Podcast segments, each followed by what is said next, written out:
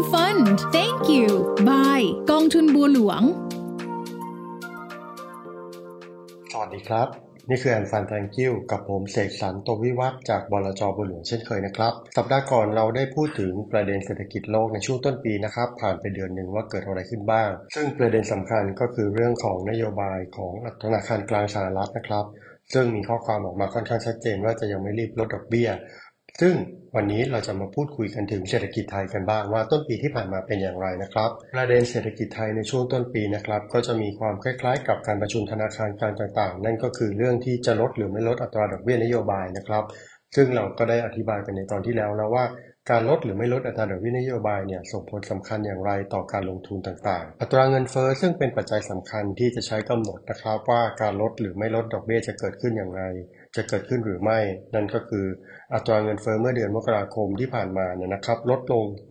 1.11%นะครับเมื่อเทียบปีต่อปี เป็นการลดลงอย่างต่อเนื่องเป็นเดือนที่ 4 ครับ แล้วก็เป็นอัตราต่ำที่สุดในรอบเกือบ 3 ปี ส่วนกนงเอง ก็เสียงแตกนะครับ เป็นมติ 5 ต่อ 2 ว่าสรุปแล้วก็ยังให้คงดอกเบี้ยนะครับ ซึ่งจะดูจากซึ่งก็ดูว่าจะขัดใจกับฝั่งการเมืองที่คาดหวังว่าจะมีการลดดอกเบี้ยกระตุ้นเศรษฐกิจครับ ซึ่งแม้ว่าเงินเฟอ้อที่ลดลงมาเนี่ยนะครับ จะยังไม่ทำให้แบงก์ชาติลดดอกเบี้ยหลาย ๆ คนก็จะมีข้อสงสัยนะครับว่าเอ๊ะในเมื่อเงินเฟอ้อมันลดลงมาแล้วเนี่ยทำไมแบงก์ชาติยังไม่ลดดอกเบี้ยอีกสาเหตุก็เพราะว่าเขามองว่าการที่เงินเฟอ้อต่ำแบบนี้นะครับ มันมีสาเหตุที่เกิดจากความไม่ปกติ เพราะว่าส่วนหนึ่งมาจากมาตรการภาครัฐที่ลดค่าครองชีพด้านพลังงานให้กับประชาชน รวมทั้งการตรึงราคาน้ำมันดีเซลให้อยู่ไม่เกิน 30 บาทต่อลิตร การลดค่าไฟให้กับประชาชนบางส่วน ประกอบกับราคาสินค้าในกลุ่มอาหารสดเนี่ยยังคงลดลงนะครับ โดยเฉพาะผักสดและเนื้อสุกร เนื่องจากปริมาณผลผลิตเข้าสู่ตลาดเพิ่มมากขึ้น ซึ่งเป็นเรื่องของซีซันอลครับยังไม่นับเรื่องของฐานราคาปีที่แล้วที่สูงเนี่ยพอเอามาคิดมันก็เลยทำให้ตัวเงินเฟ้อในเดือนนี้ดูลดลงค่อนข้างมาก ซึ่ง ทางกรงงก็มองว่าอัตราเงินเฟ้อทั่วไปต่ำในมุมมองของกรงงคือมีส่วนจากมาตรการพิเศษแล้วก็เรื่องราคาอาหาร ซึ่งมีเรื่องของฤดูกาลมาเกี่ยวข้องครับ พอตัดการคำนวณจากราคาอาหารสดและพลังงานออกนะครับ จากเงินเฟ้อทั่วไปก็จะกลายเป็นอัตราเงินเฟ้อพื้นฐาน ซึ่งก็พบว่ายังขยายตัวในอัตรา 0.52%เมื่อเทียบกับปีต่อปี และเมื่อเทียบกับเดือนที่แล้วนะครับ ก็ยังขยายตัวอยู่ที่ 0.02%ซึ่งแม้ว่าจะยังไม่เห็นว่าเป็นตัวเลขที่มากนักนะครับ แต่ว่า กรงงส่วนใหญ่ก็ยังมองว่ามันเป็นปัจจัยที่ยังต้องติดตาม แล้วก็ต้องการความมั่นใจมากกว่านี้นะครับในการที่จะประกาศลดดอกเบี้ย จะเห็นว่าสไตล์ของแบงก์ชาตินะครับ ไม่ว่าจะเป็นธนาคารแห่งประเทศไทย หรือว่าสหรัฐเอง เขาต้องการความมั่นใจจริง ๆ ครับว่าก่อนที่จะตัดสินใจลดดอกเบี้ยเนี่ย จะต้องอนโยบายหรือว่าตัวเลขต่างๆ จะต้องบ่งชี้แล้วต้องสร้างความมั่นใจให้กับเขา ไม่ใช่ลดไปแล้วทำให้เศรษฐกิจเกิดกลับคล้างนะครับ ซึ่งจะทำให้การควบคุมเงินเฟอ้อให้อยู่ในกรอบเป้าหมายเนี่ยทำได้ยากมากขึ้นไปอีกสำหรับภาพรวมของเศรษฐกิจนะครับแบงก์ชาติยังมองเศรษฐกิจไทยว่าอ่อนแออยู่นะครับ เนื่องจากมีดีมานจากเศรษฐกิจโลกที่น่าจะลดลงจากการการที่เศรษฐกิจโลกชะลอตัว แล้วก็มีปัญหาเรื่องของโครงสร้างเศรษฐกิจไทยภายในประเทศครับแบงก์ชาติประเมินภาพเศรษฐกิจไทยขณะนี้ว่ามีแนวโน้มขยายตัวแบบชะลอลงจากภาคการส่งออกแล้วก็การผลิตที่จะอิงตามดีมานโลกที่เชื่อว่าจะชะลอตามเศรษฐกิจโลกนะครับ ที่ภาพรวมน่าจะชะลอตัวลงแบบค่อยเป็นค่อยไป แล้วก็เศรษฐกิจจีนที่ฟื้นตัวช้านะครับ แต่อุปสงค์ในประเทศเนี่ยก็ยังมีการขยายตัวต่อเนื่อง อัตราเงินเฟ้ออยู่ในระดับต่ำมีแนวโน้มที่จะทยอยเพิ่มขึ้นเข้าสู่กรอบเป้าหมายช้ากว่าที่ประเมินไว้ครับ การที่การส่งออกและการผลิตสินค้าฟื้นตัวช้าเนี่ยก็จะเป็นไปตามภาวะการค้าโลก แล้วก็การที่สินค้าคงคลังที่ยังอยู่ในระดับสูงนะครับ ราะฉะนั้นเชื่อว่าถ้าสินค้าคงคลังสูง การที่จะออเดอร์การผลิตใหม่ ก็จะน้อยลงไปด้วย ส่งผลให้การขยายตัวของเศรษฐกิจไทยในปี 2524 เนี่ยคาดว่าจะอยู่ในช่วง